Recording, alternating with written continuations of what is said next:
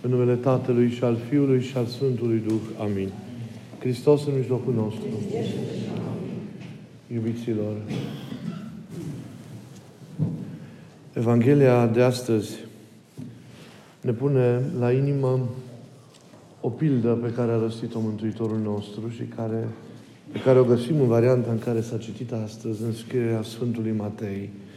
În capitolul 25, versetele de la 14 la 30, pildă care este în general cunoscută sub numele de pilda talanților. Ați auzit-o și știm cu toții că este o pildă care ne trezește, este o pildă care ne responsabilizează, o pildă care ne face cumva conștienți de înzestrările noastre spirituale cu care intrăm și cu care ne manifestăm în această lume, și nu doar în spirituale, ci și intelectuale, în sfârșit cu toate darurile, harismele pe care noi, ca și persoane, unice și irepetabile în ceea ce înseamnă felul nostru de a fi, le avem. Și ne determină această pildă a le pune în, în lucrare. Ne e limpede, iubiții mei, să vedem în omul care își împarte avuția pe Dumnezeu.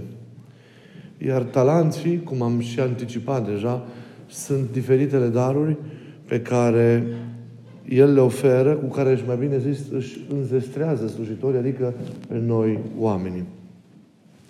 Numărul, ați văzut, talanților este, este diferit, pentru că depinde de putința de a duce și de a lucra a fiecăruia dintre noi. Nu toți oamenii duc la fel, nu toți oamenii pot lucra la fel.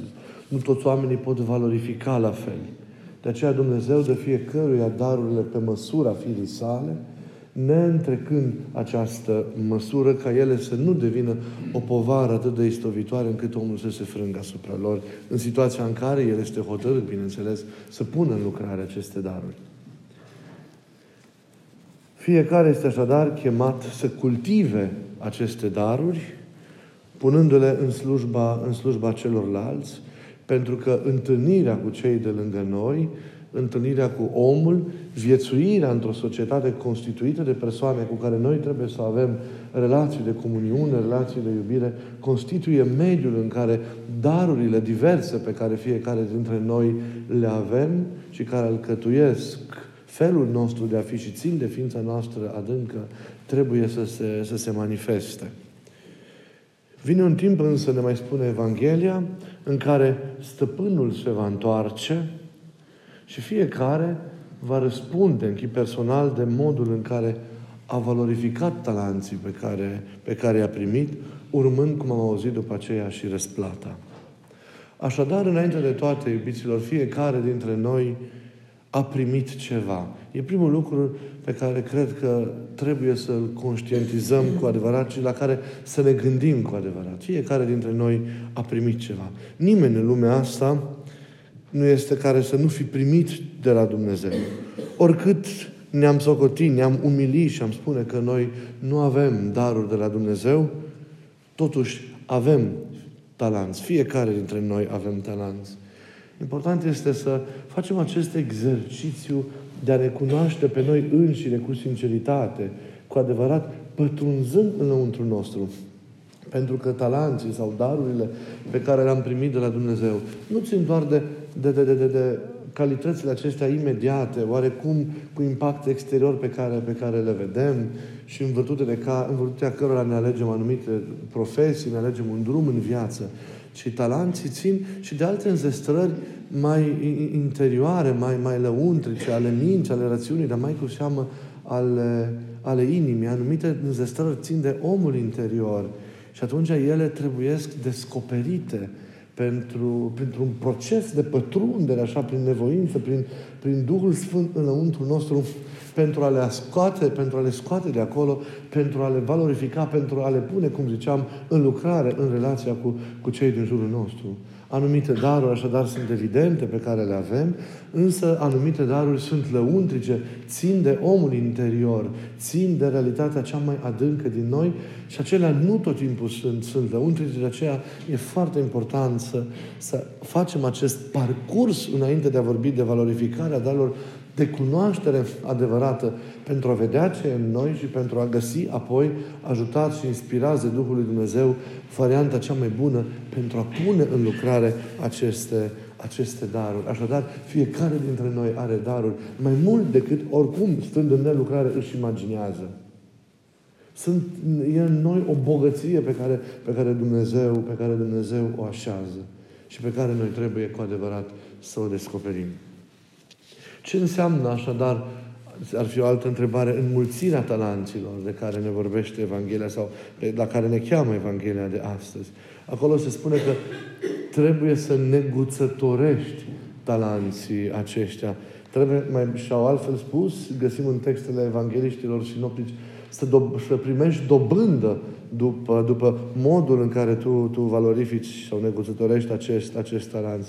Toate aceste uh, verbe, expresii care au o vădită trimitere la lumea comercială au un sens spiritual deosebit de adânc și anume a folosi înseamnă a folosi cu înțelepciune, dar și cu curaj darul pe care l-ai primit de la Dumnezeu sau darurile pe care le-ai primit de la Dumnezeu pentru lucruri pe care Dumnezeu ți l-a încredințat în viață, pentru lucrarea pentru care te-a chemat și pe care ți-o pune înainte pentru a o împlini în viața ta, pentru rostul cu care tu ai venit în lume și pe care Dumnezeu vrea să-l vadă împlinit de la tine.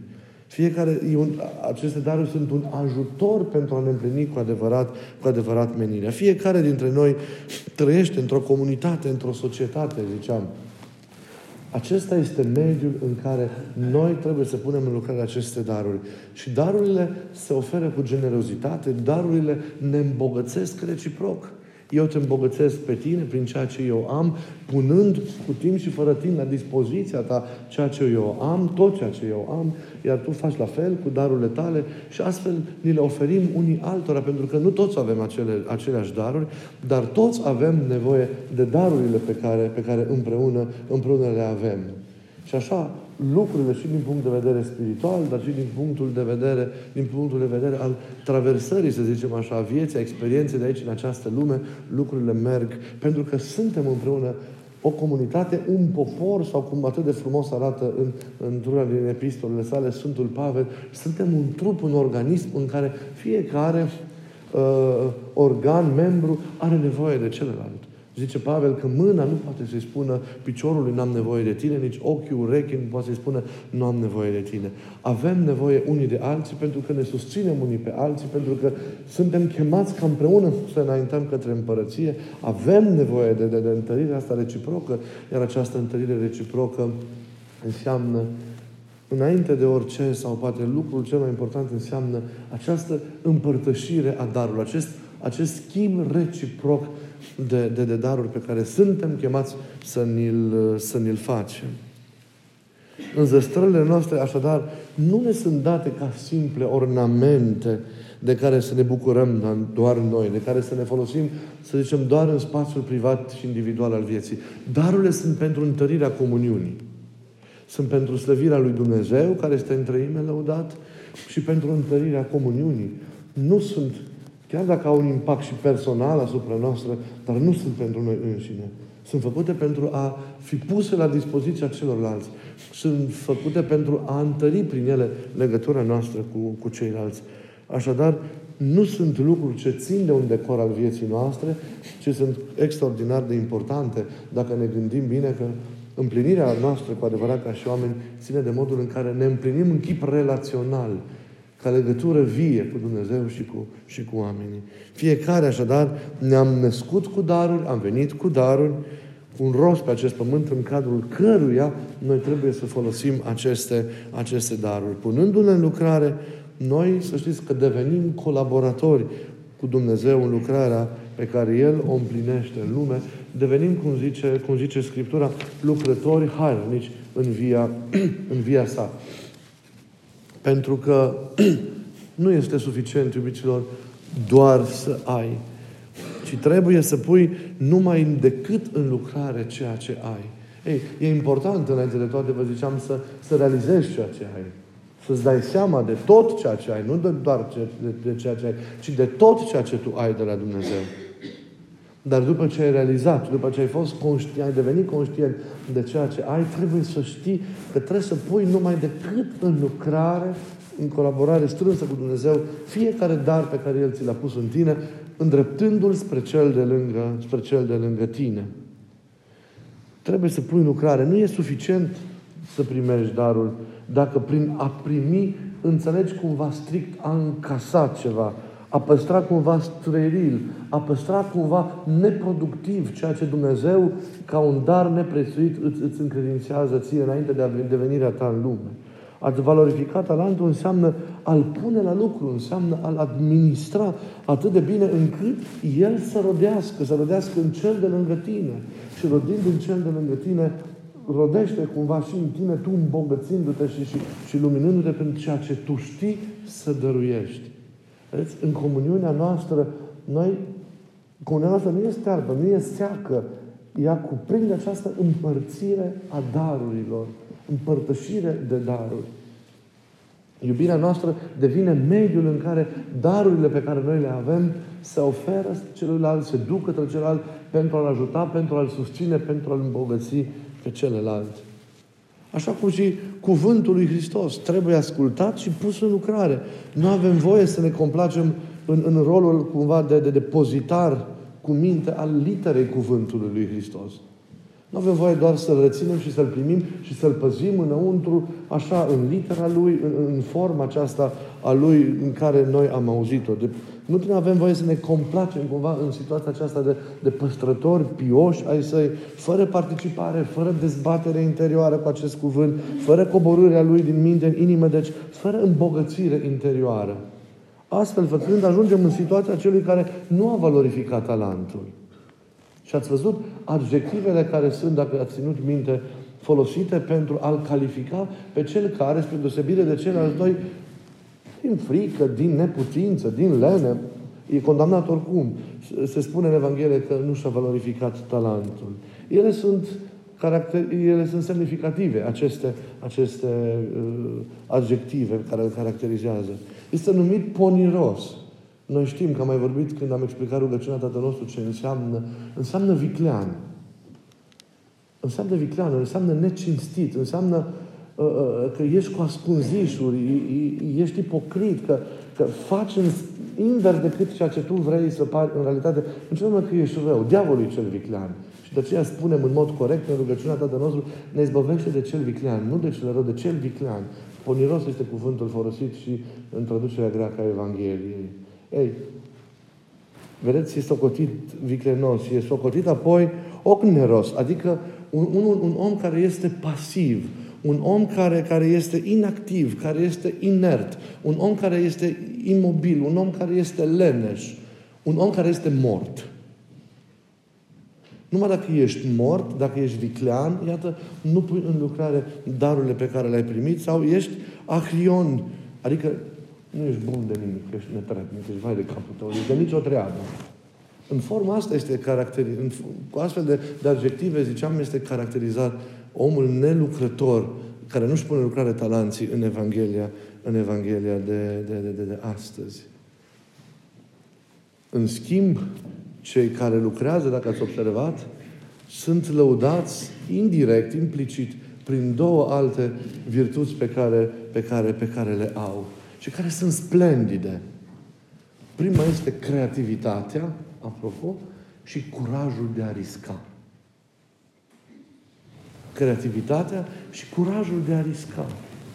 Creativitatea înseamnă capacitatea de a transforma simpla achiziție pe care tu o ai într-un câștig.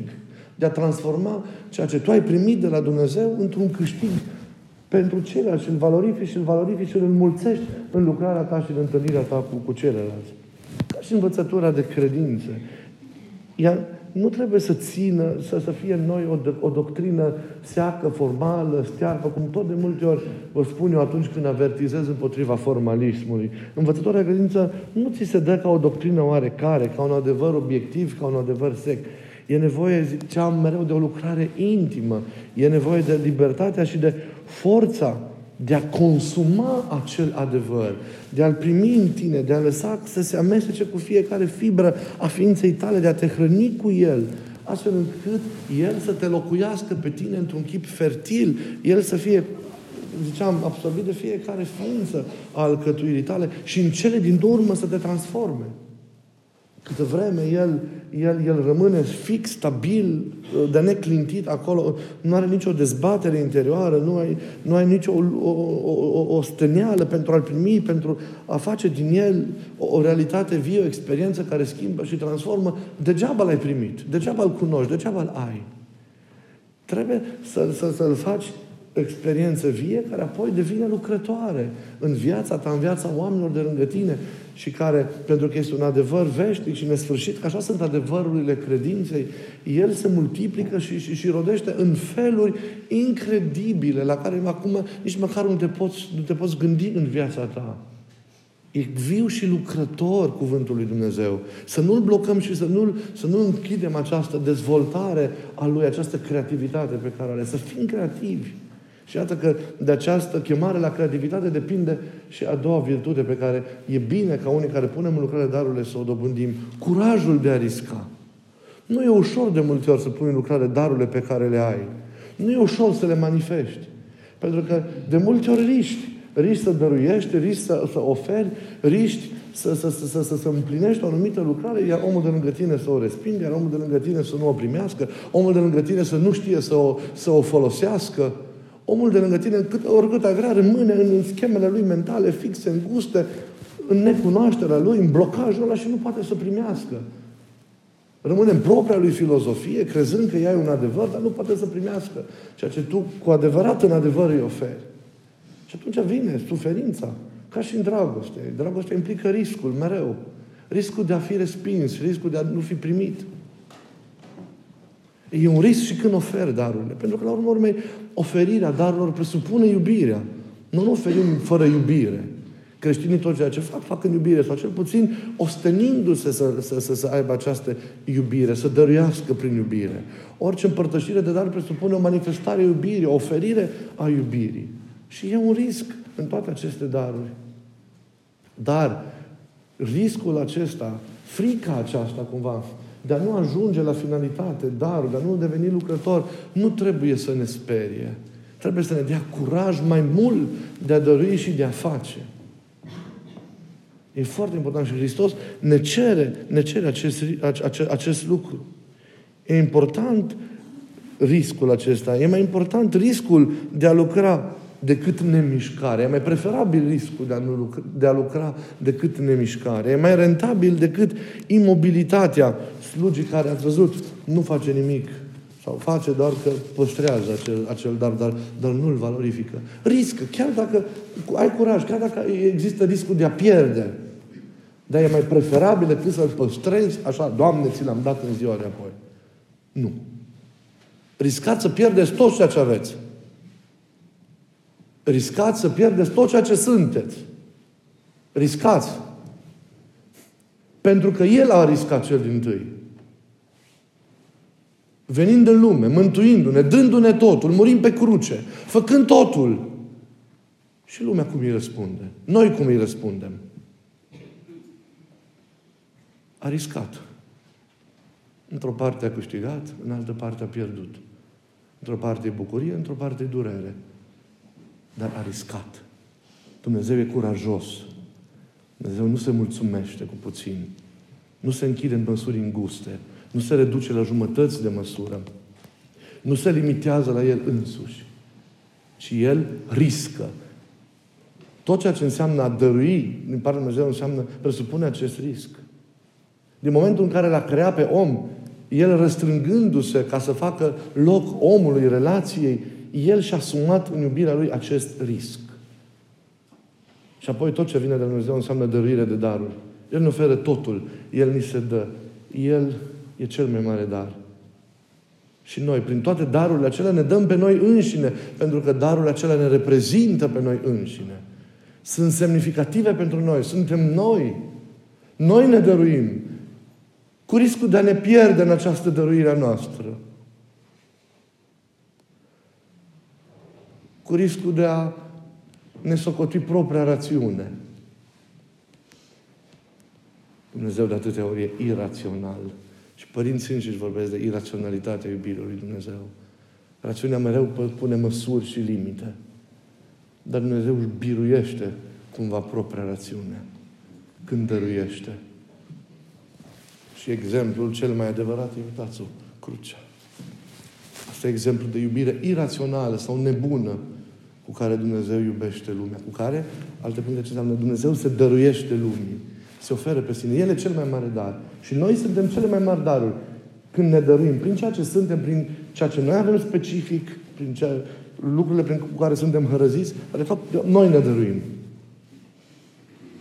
Nu poți să dorești ceva din mine, rupându-se de mine, fiind disociat de mine. Nu. Odată cu acel ceva mă dăruiesc și eu. Și dăruirea trebuie să fie de plină. Vă rog să rețineți acest lucru. Iisus ne cere curajul de a avea deci o relație vie, adevărată. De a ne dărui așa cum a făcut-o El. Curajul de a pune în lucrare tot ceea ce am primit, de a pune în lucrare și de a oferi tot ceea ce avem după modelul, după modelul Lui. Vă rog așadar să nu vă închideți darurile, descoperiți-le, încetul cu încetul, printr-un proces de adevărată cunoaștere de sine, descoperiți-le, observați-le, priviți la El și rugați-L să vă inspire în a le pune la dispoziția celorlalți, în a le valorifica de plin. Și dați drumul inimii vieții voastre. Oferiți-o prin toate aceste daruri. Cu creativitate. Iubirea le face ca ele să fie creatoare, și cu mult curaj, cu multă îndrăzneală, după exemplul, după exemplul lui. Și atunci, chiar dacă de multe ori se întâmplă să pierzi, în ziua în care El se va întoarce, tu îi spui, am dat totul. Eu nu mai am nimic. Pentru că în viața mea am dat totul. Viața mea a fost un exercițiu de a dărui tot ceea ce am, tot ceea ce eu sunt m-am golit cumva de mine ca să mă pot umple de tine.